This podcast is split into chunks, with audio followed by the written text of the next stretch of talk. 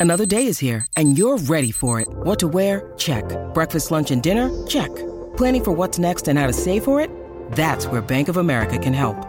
For your financial to-dos, Bank of America has experts ready to help get you closer to your goals. Get started at one of our local financial centers or 24-7 in our mobile banking app. Find a location near you at bankofamerica.com slash talk to us. What would you like the power to do? Mobile banking requires downloading the app and is only available for select devices. Message and data rates may apply. Bank of America and a member FDIC.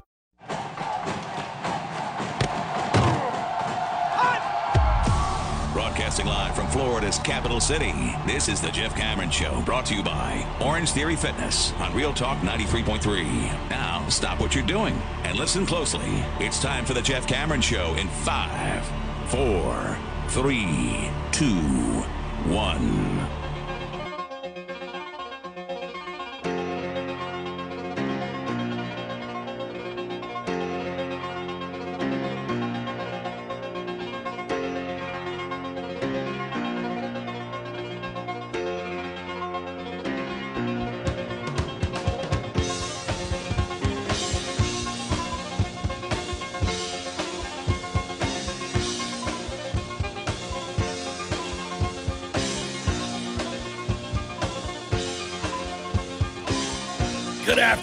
Afternoon and welcome everybody. This would be the Jeff Cameron Show right here on 93.3, Real Talk Radio and War Chant TV.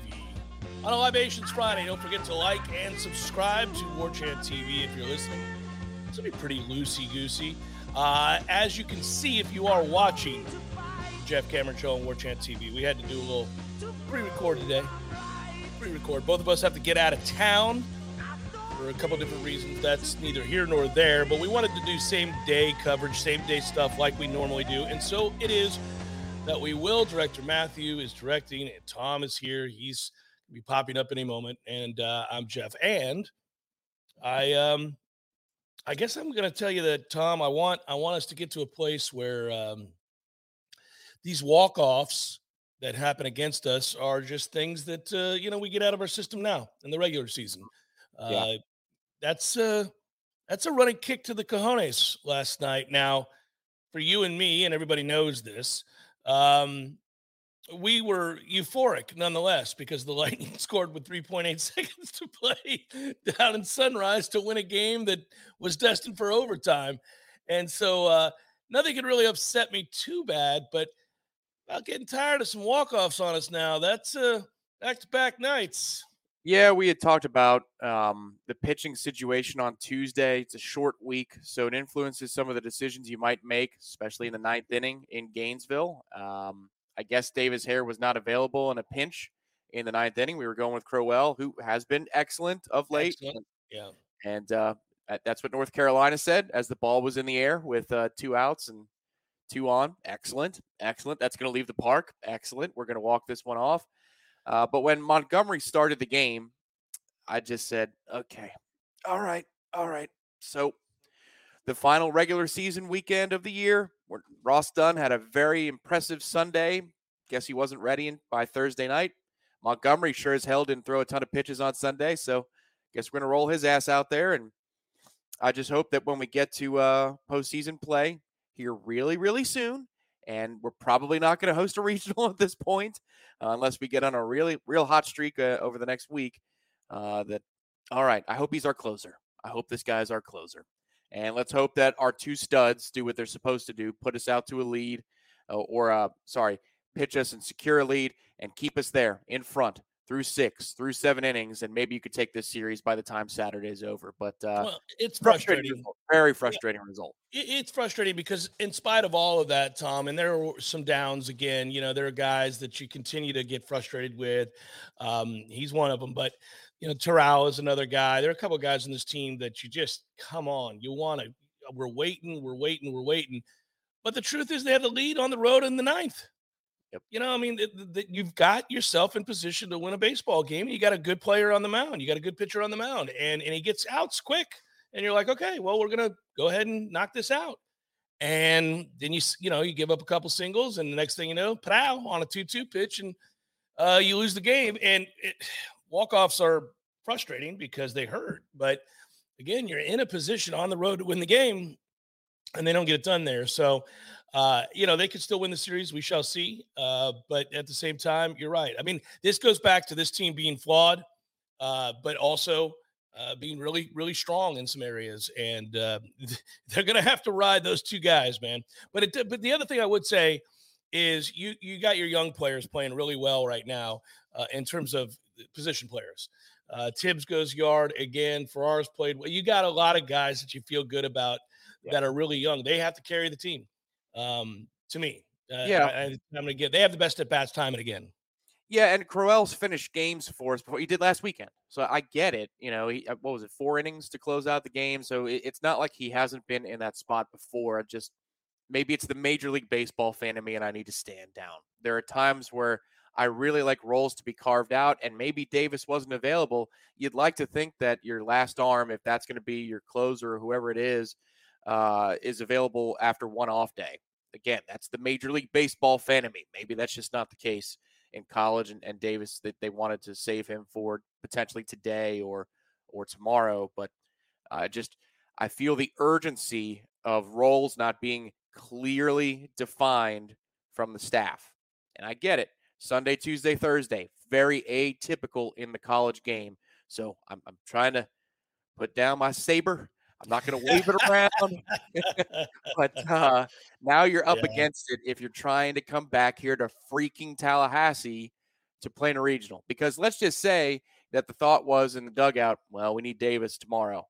You need to win the game in front of you. And and if Crowell gives up a single and it's a it's a walk and maybe you get screwed on a call or two in that at bat, you know, all right, we just move on. That's the beauty of baseball, as Eleven used to say. That's the beauty of baseball. We get to play tomorrow. Yes. Yeah, well, and they do, and they do. And if they win the next two games, and that's a big if, but if they win the next two games, we'll be like, all right, well, it's a road series win in the ACC. You'll take it and you'll move it right along, and and and even the nature of the loss won't be uh, weighing heavily on you. That'll that'll be how that rolls. We'll see.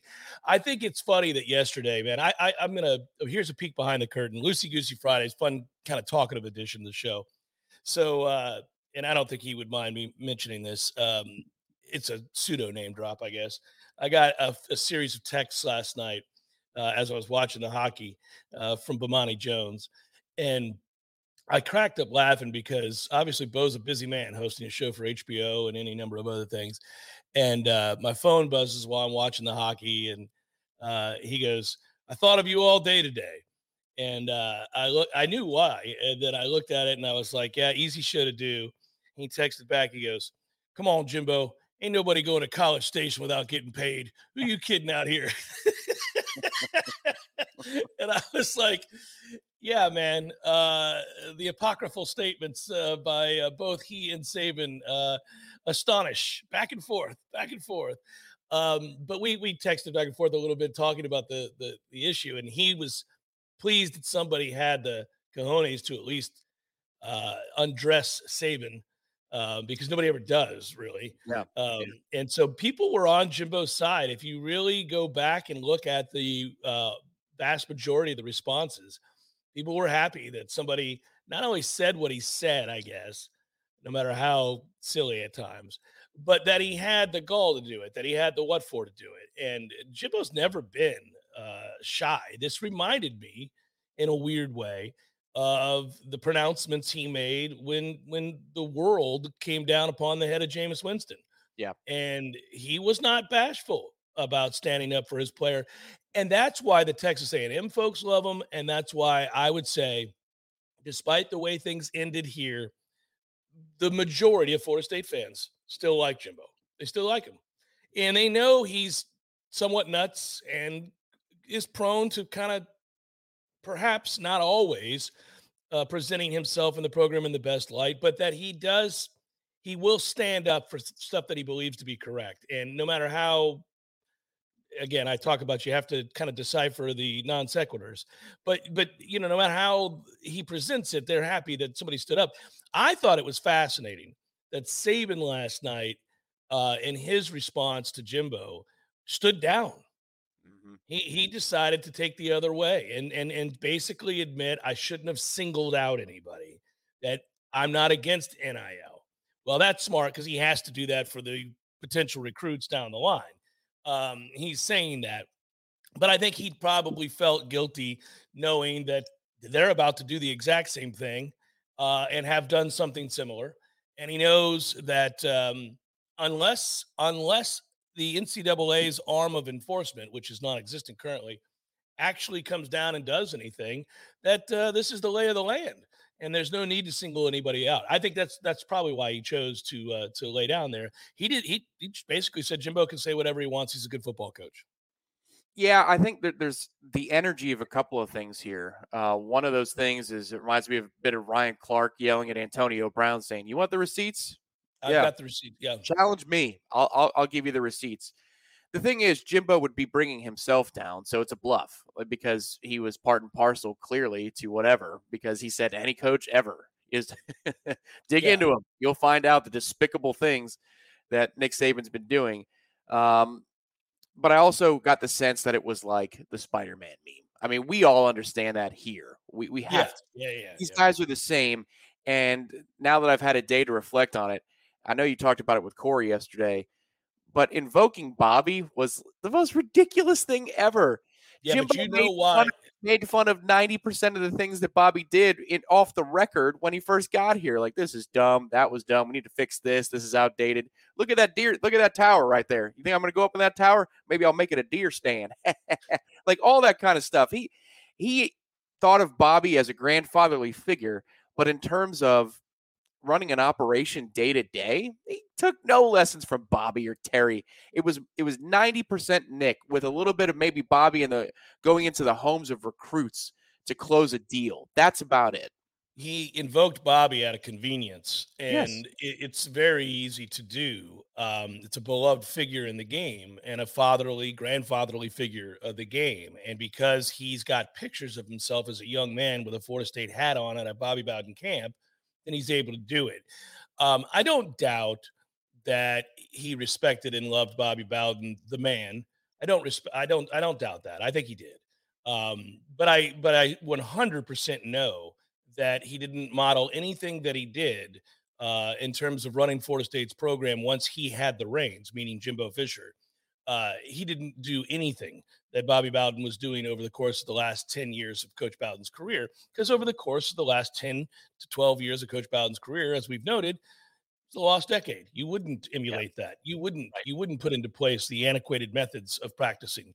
So yeah, man. I mean, but it was convenient because the guy asked him about mentors. And so he was like, this is a softball because you can then say, who's going to attack you for uh, espousing the virtues of Bobby Bowden, right? He's not nobody. But I'm saying, yeah, because we know we're the we're two guys in Tallahassee. He knows in the grandest of stages where he is that how that's going to play nationally, and certainly nobody can question him at Texas A&M. So yeah, he's going to say right, right. Yeah, he, he's going to latch onto that. And and if you're trying to be grandiose, over the top, and garner favor, it's yep. what politicians do. Well, and, and, there's a large segment of our fan base that ate it up too. And and listen, if, if you're watching the show right now or listening to podcast, don't don't eat it up. Jimbo had a humanity to him, and and uh, there was a connection you could make with Jimbo in like one out of three interactions. I'd say that's probably the ratio, and and it was mm. like he's got a heart. There's a real heart and a real good. yeah, I was on the there. other side of that. Uh, I was on both sides. I've seen him. I've seen both. But then the other two thirds of the time, not to be Scott Steiner and start doing crazy math here, but he's a bully. I mean, now there are times that you want a bully to go to war for you. See the Jim Flanagan clip call by Thunder Freddie Stevenson against Clemson in 2016. You want somebody to pound the table and yeah. and, and back, back you, back your program, back your uh, your team. Same thing with Jameis, and that was the biggest example. Jimbo was not afraid at any point in that. Well, and he, he was well. I don't I don't want to go down that road again, but it, he, uh, rightfully so. By the way, I stand by him for yeah. that. I, I agree. So there are some times that you need a bully in your corner, especially at sports, guys. It's not life. So you, you need that, and that fires you up as a fan. Look at him walking out of the tunnel in 2013 at Clemson. That dude is ready to throw down, and you love that about him. But then behind the scenes, he was a bully too to people on a person to person level. Yeah, so don't yeah. tell me that you that you learn how to treat people and do things right under Bobby Bowden because when people show you who they are, believe them. And two thirds mm. of the time, he's bipolar a little bit, but two thirds of the time, he was cruel. So don't do that. Don't play that game. And I'll call that out every time he tries to invoke Bobby's name to prop himself up. Get the hell out of here. That's so disingenuous. It makes me sick. But it's who, but that's the point. It's it's who he is, and, and it's why we have over the years had fun at his expense because there's a lot of good in there. You you just noted it. Um, you know, I have said on this show countless times that he called me personally more than once when my son was in the hospital at Shands, and I'll always be thankful for that. That was awfully kind of him to do. And I appreciate that. Uh, it doesn't undo the moments in time in which I saw him lacking that humanity. Um, it doesn't, you know, it's, it's, these are two different things. It was in there, it was nice, and I'll always uh, be thankful again uh, for that phone call and for the messages he left me. I'll also always remember the times that out of nowhere, he screamed me down unprofessionally for no reason other than he disagreed with a thought I had about a fourth and fourth and three that he called a fourth and one that everybody yeah. uh, or no I called a fourth and one and he called a fourth and three and we knew it was fourth and one. We're staring at it. Um, you know, or any of the other times that out of nowhere. I mean, it was yeah. I mean, it's just, not practice, dude. We're like we're in the building. We're allowed in the building for this particular thing. It's called a game. Yeah, I saw the game, man. I saw the scoreboard, fourth and one. Saw the yeah. call. Yeah, uh, the whole deal. Yeah, my buddy, yeah, Chris, it, it, yeah. my buddy Chris, not not uh, old uh, Malagon, but uh, said he's one of those guys. After watching the presser, and he said it was classic. But he's one of those guys that has told lies long enough, he starts to believe them, and and that's I think that's true on some levels, and that's where you know the narcissistic thing is funny, but that's the Spider-Man meme. It's just that Jimbo's a shorter version of Nick in the meme. You know, you can't make them the same size. Saban yeah. is a larger Spider-Man. He's much more jacked uh, than than Jimbo, but it's great for the soap opera, and that was a whole lot of fun yesterday. Jeff Cameron Show 93.3 Real Talk Radio War Chant TV continues in a moment. Passion, drive, and patience. The formula for winning championships is also what keeps your ride or die alive. eBay Motors has everything you need to maintain your vehicle and level it up to peak performance superchargers, roof racks, exhaust kits, LED headlights, and more. Whether you're into speed, power, or style, eBay Motors has you covered. With over 122 million parts for your number one ride or die, you'll always find exactly what you're looking for. And with eBay Guaranteed Fit, your part is guaranteed to fit your ride every time or your money back guaranteed. Because with eBay Motors, you're burning rubber, not cash. With all the parts you need at the prices you want, it's easy to make your car the MVP and bring home huge wins. Keep your ride or die alive at ebaymotors.com. Eligible items only, exclusions apply. The Jeff Cameron Show is sponsored by the legendary team at Hamilton Home Loans. Great rates, cutting edge technology, and transparent communication is the recipe for a five star mortgage experience at FSUHomeLoans.com.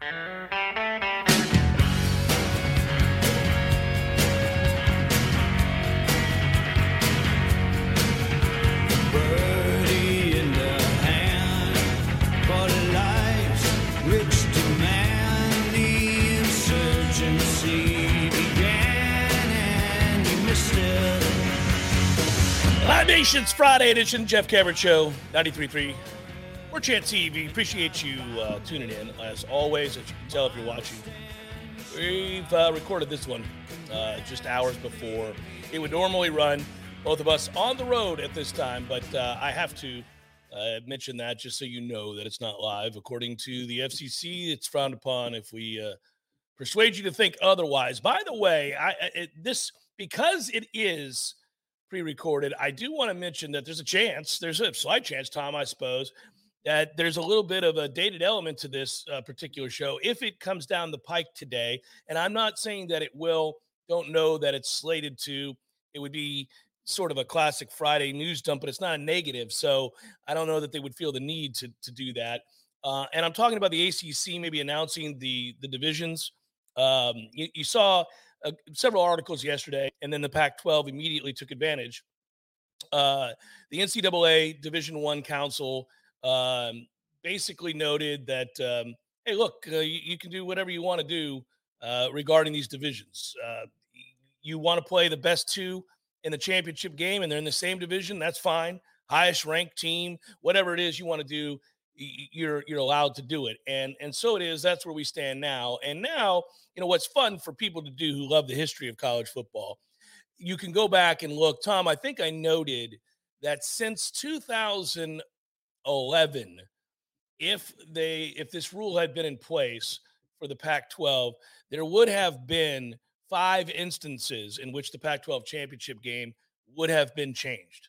So, for example, I don't think you would have had. I, I took a cursory glance at this, like Washington, Washington State that one year, which was kind of cool.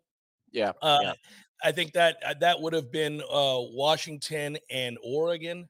Uh, there's another time where it would have been Oregon features prominently in the times that somebody wouldn't have played. Like Oregon beat UCLA one year, UCLA would not have been there. I think it would have been uh, Stanford. So there's there's a few times where it would have made a difference if they had utilized this situation. I think five times since 2011. Um, and then you know everybody wonders then how that affects anything. We've we've been talking about this for a while. Uh, the ACC, if they do it, the only thing we care about is okay. Well, who are you going to always be matched up against? Um, and if you're going to go back through and look at dissolving divisions, um, the ACC is next in line to do it. Uh, according to every article I've read in college football, is the Big Ten is likely to do it in time, but not maybe this year or next. And the SEC, um, the coming and the, you know the change will happen in the coming years for the SEC too. But the ACC is next in line, and uh, good, good. I'm ready for it. Let's do it. And what they want is to know are the strongest rivalries going to be sustained? And I think the answer to that is yes. And uh, we've gone through this. While it's maybe unfair to teams like Florida State, perhaps even Clemson and Miami, as sort of the torchbearers, even though two of the three teams I just named, sadly, are not great football programs at the current time and haven't been. Um, that you want to sustain FSU Miami playing one another You'd like to sustain FSU Clemson playing one another. I think we're saddled with this. I think we're going to be playing those two teams every year, with a third being probably Georgia Tech. Yeah, initially I was for this. Now I'm totally against it. It, it doesn't make any sense to affix Clemson, Florida State, and by extension Miami to a degree playing each other and, and that we have to play both of those institutions. And no, it's not out of fear. These things are going to go in cycles, and you want your ACC championship to be the strongest and you're going to be playing each other anyway in a two out of four year circumstance in a home and home. So don't force it every year because you don't want that cheap, you know, ticket punched for a North Carolina or uh, a Pitt or Wake in a good year where they're matched up. Let's say it's Wake and they're matched up with Duke, North Carolina, and North Carolina State. I mean, you know, some years that might be tough, but in a 10 year span, is Wake getting an advantage over a Florida State who plays Miami, Clemson, Georgia Tech? Yeah, they are.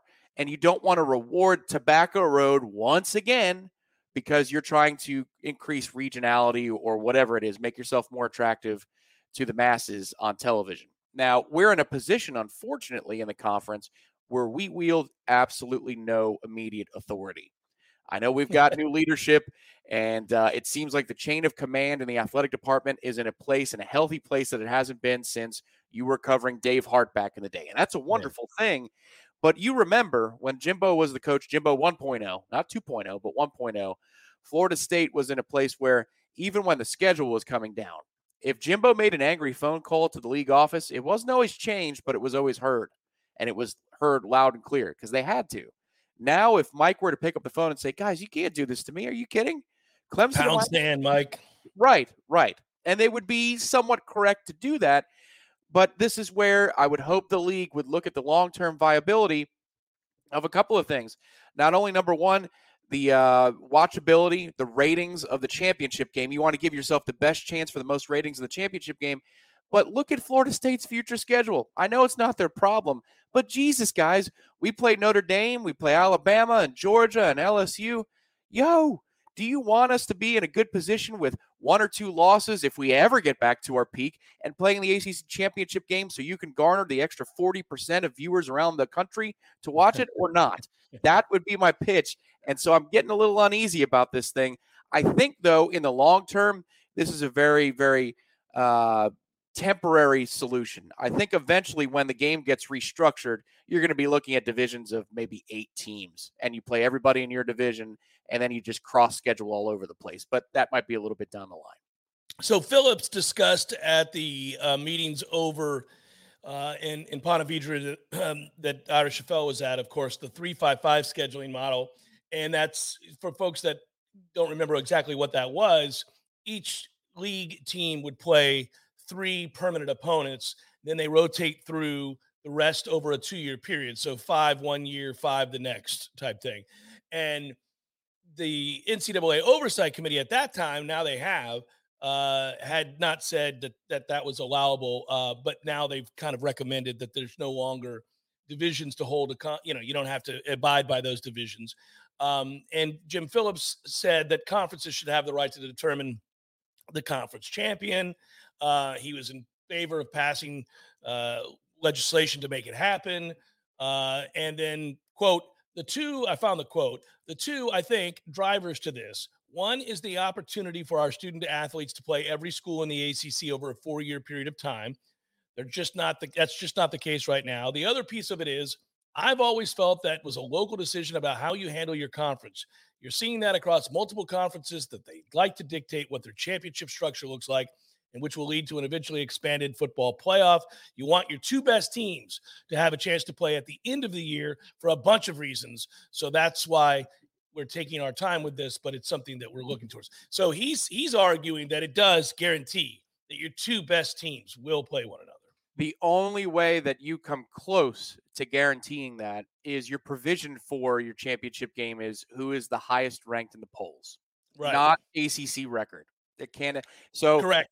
And and how can you, with a straight face, present that to your membership that this is going to be the structure, guys? I don't care if a group goes five and three, or we play nine conference games now, whatever it is. No, we're playing eight, so I don't care if a group goes five and three. If they play three brutal teams and they win one of those games and whatever, they're ranked 17th in the country, and our top team's ranked third. I don't care that we got uh, two or three six and twos. The higher ranked team is going to play in the ACC championship game. If you give me that as a concession, I'll be okay with scheduling more difficult. I but think that about, is going to be the provision. Well, then that's fine. But if it's about you know your conference record, then screw that, man. No, yeah, it's if Miami. In a given year, yep. If in a given year, Tom, sorry, if in a given year you play Clemson, Miami, and Virginia Tech, and all three are ranked inside the top fifteen, which is very conceivable, mm-hmm. and you go one and two in those games, and your two losses are on the road by three points Yep. And some team has a six and two record in conference because they didn't play those three teams or they avoided two of those three. And they played Syracuse, Boston College, Duke, Wake, NC State, and whomever, um, Louisville. Look, man, you know, you have to be reasonable at that point. You're trying to put your best foot forward. The whole point of all this is that you're trying to put your best foot forward. So I would think in that situation, yes, that provision would be agreed upon. Uh, I, I, hope because eventually it's going to over the life of something like this, although I agree with you, this will all be restructured again anyhow. But but over the life of something like that, somebody's going to get screwed. You're, we're all going to get screwed. I mean, if if you're one of the upper echelon teams, somebody's going to get uh, a bad break. Yeah, and and you could tell where it would go if they decided to do that. It would be not the coaches poll, the coaches poll, not the AP poll. It would be the college football rankings. It would be the mm-hmm. playoff committee rankings. Right, right, right, right. CFP, yeah and and Jim Phillips is already you know of the mind that that should be turned over that college football should be turned over to that committee anyway. So i could see it you know it lines up that he would make the recommendation that that's the ranking system that would sort out who is in the acc championship game. I just like that he basically told us that it was already voted on by, by, the, by the coaches and ads for doing it. Yeah i mean he's just like well we're just waiting for the for ESPN to say yes. Right. Well, yes, the NCAA to clear it, which he knew that was coming. He's on the transformation committee, so he knows full well that they're uh, having a de facto vote. But yes, they're waiting for ESPN's blessing. I mean, you know, that they think that they're going to make you know millions and millions of dollars more for just making this one move is crazy. But I'm sure ESPN will be like, yeah, sure, give it a shot because this ain't working.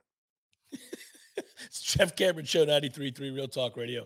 War Chant TV. The Jeff Cameron Show is sponsored by the legendary team at Hamilton Home Loans. Great rates, cutting edge technology, and transparent communication is the recipe for a five star mortgage experience at FSUHomeLoans.com.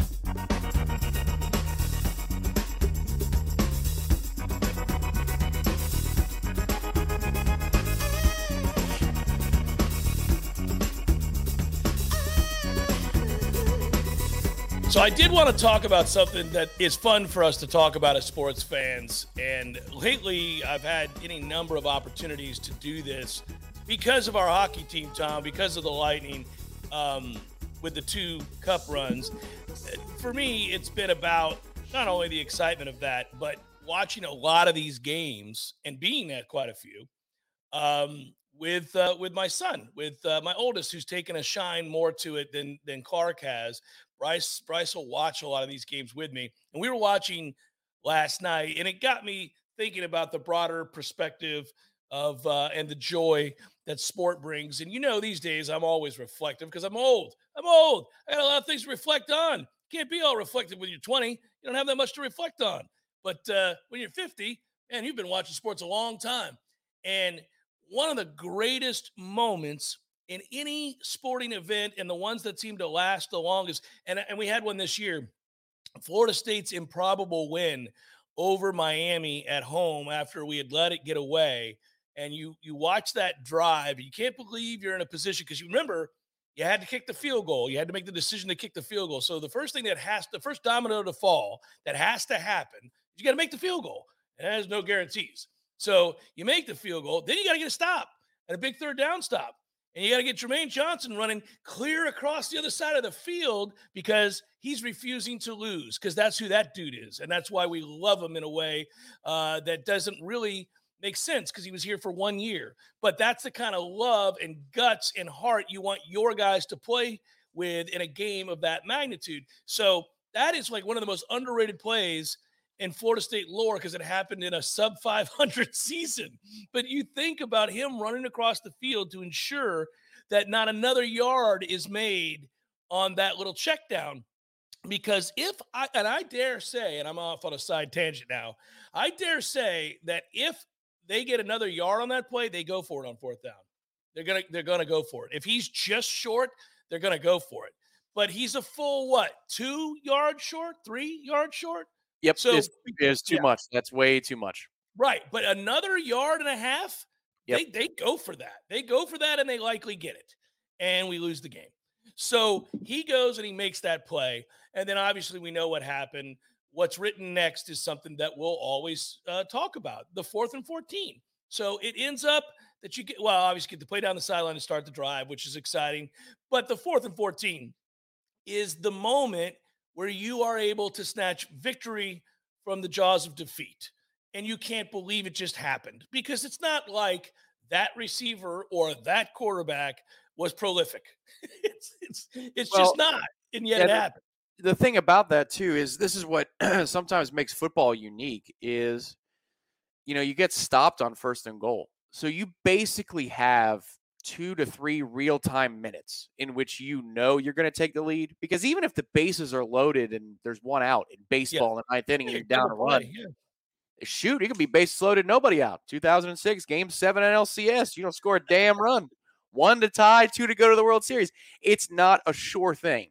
And you could say, well, Tom, first and goal from the one is not a sure thing. Well, I mean, if you're putting percentages out there, maybe in baseball it's 70% that you're going to tie the game you know 60% you're going to take the lead. In football if you're first and goal from the one it's a 90 plus percent proposition that you're going to score a touchdown at that moment. So that was the unique thing about that game is everybody had a chance to come down from fourth and 14 and enjoy the fact for a couple of minutes that this is about to happen.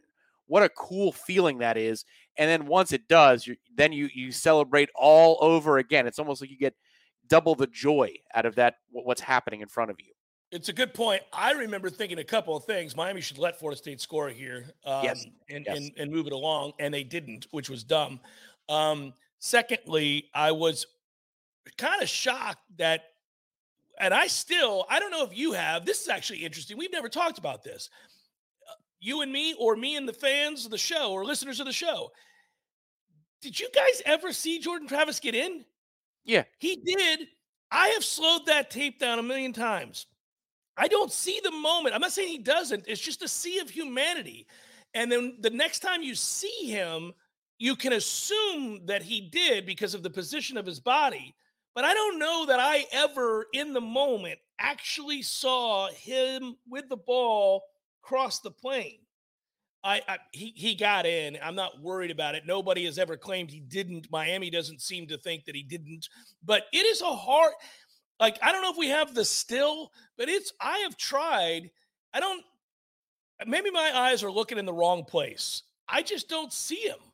At, That's at, so well. It, give me about a minute because I'll go grab this still. The reason is I, we don't have the rights to uh, play the ACC highlights anymore, but I, I ripped them and I have them on this computer. So I just remember from putting those together for the post game show that night that they had the goal line angle and was like, oh yeah, that's it, that's good well, enough. you know, look, I remember again when I watched it when I got home because I was in the stands with my dad and once again with Bryce and Clark, and we were cheering our heads off, and it seemed evident that he got in. And when we got home, I watched that replay, and I remember thinking, man, you can't. It's hard to tell. Like that's one of those times where if I were a, a ref down the line, you're like, I, mm, I don't know, but.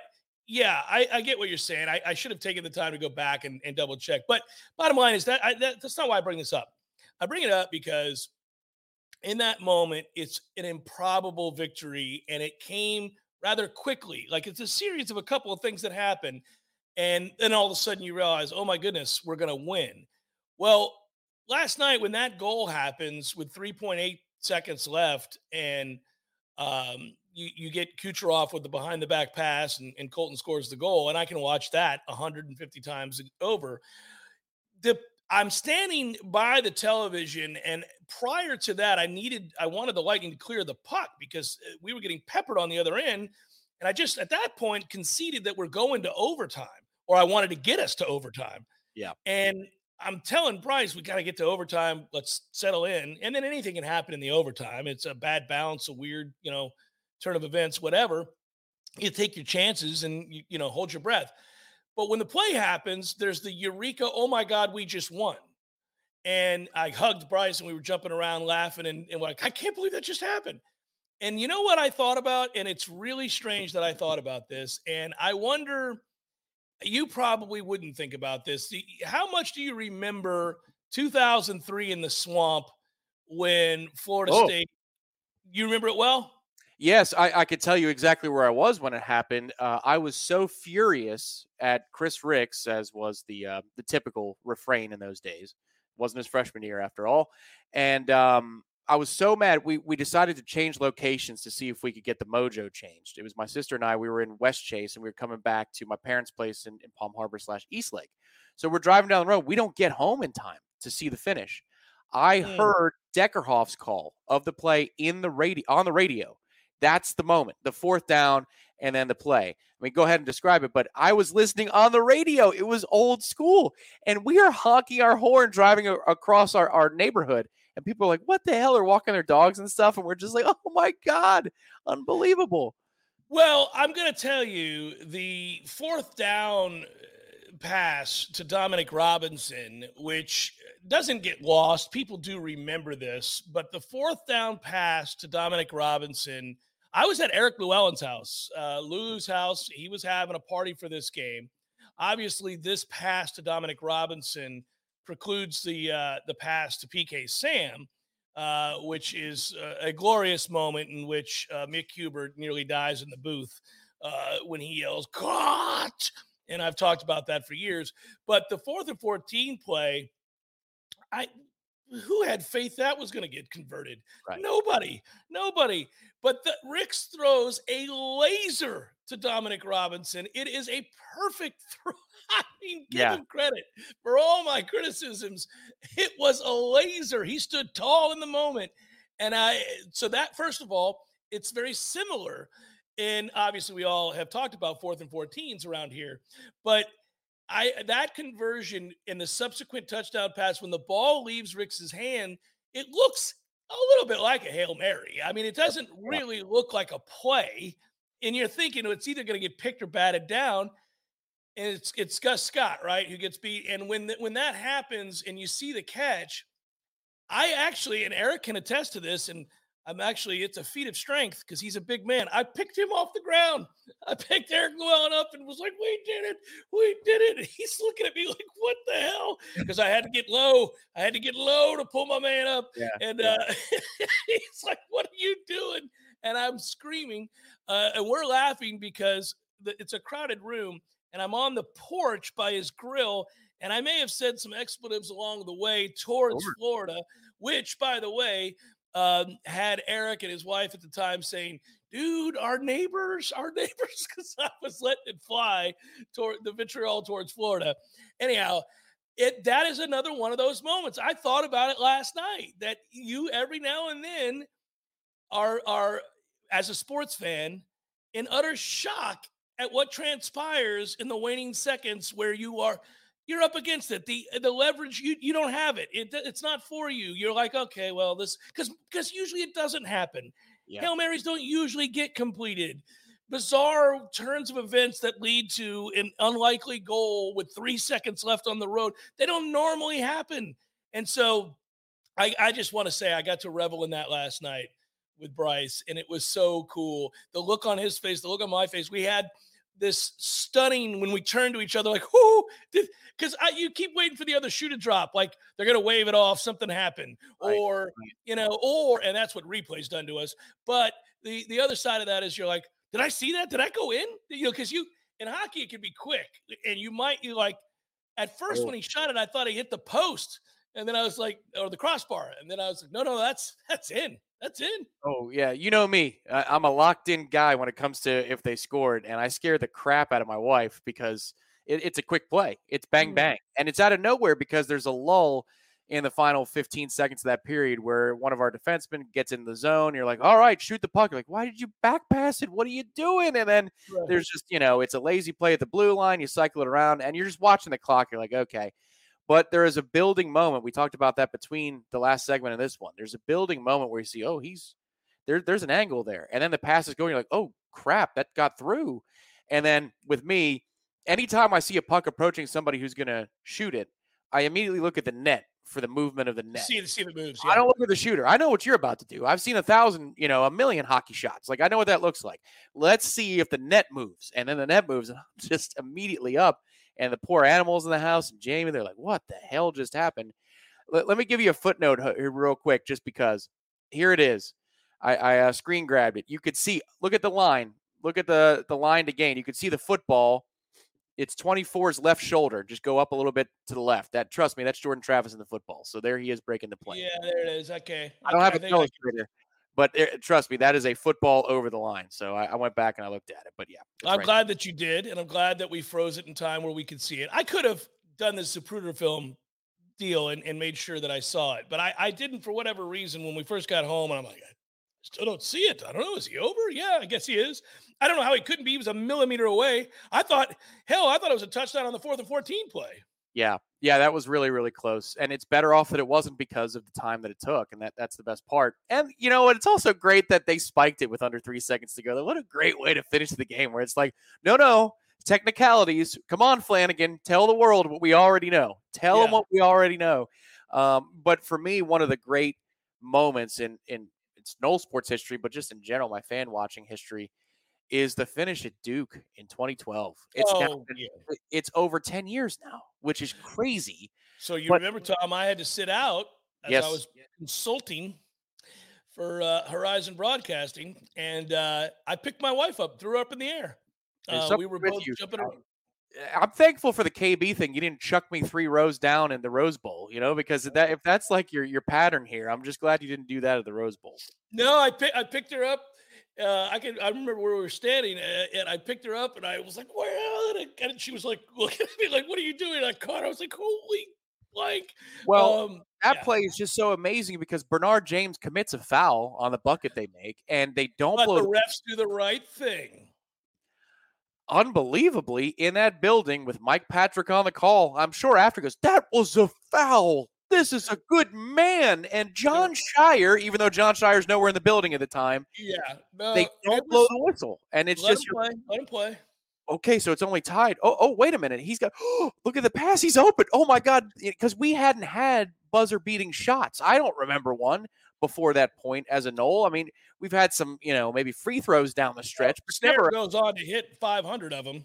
right. It, it becomes a it becomes a routine thing for the program for the next year or two. You're like, oh, Ian Miller hit one, and you're like, this is what we do. And then subsequently, we've had a bunch. Matthew Cleveland this year, which was the most unlikely of them all. Oh, that's a that's a crazy one. That is hilarious. But I remember an undergrad saying, "Will we ever have a buzzer beater?" Well, Jesus, we got the mother of them to start the whole domino effect, and that was that day at Duke, where it was everything just happened so fast that you just it takes 15 minutes to calm down after the game's over. Yeah, that um I, have got, you know, it's weird. I, will put a ribbon on this. The 2003 game is one of the most underrated games in terms of pure satisfaction. Because remember, you have the ugliness of what happens before the game. Um, and the in, in Florida is supposed to win that game. Uh, you also have a situation where the ACC officials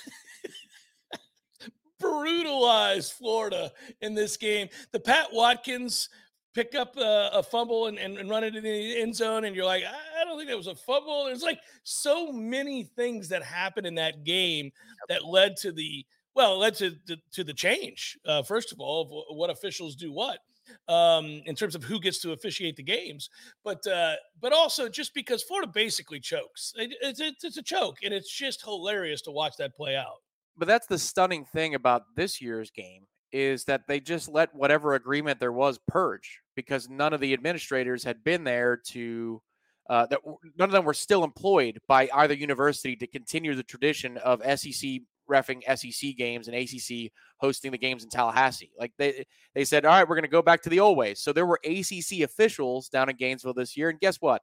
For Florida's benefit, to Florida's benefit, they forgot how many downs there were inside the ten yard line. Like Jesus this, uh, yeah. uh, this, this conference, man. well, you know what's funny is uh, we even back then never felt as if ACC officials doing that game in Gainesville was a benefit to us. We didn't think that that was a good thing. Now, after that night, I mean, I've you know, we felt pretty good about how poorly officiated that was. But really, we'd like to say to all teams from all conferences if you have the misfortune of ACC officials refing your game, could be a bowl game, could be whatever, uh, you, you really don't know. You just know one thing you know it's going to be bad. Could work for you, could work against you. Not sure. It's going to be bad, guaranteed. Hour number two, forthcoming Libations Friday edition. Jeff Cameron Show, 93.3 Real Talk Radio, Warchant TV.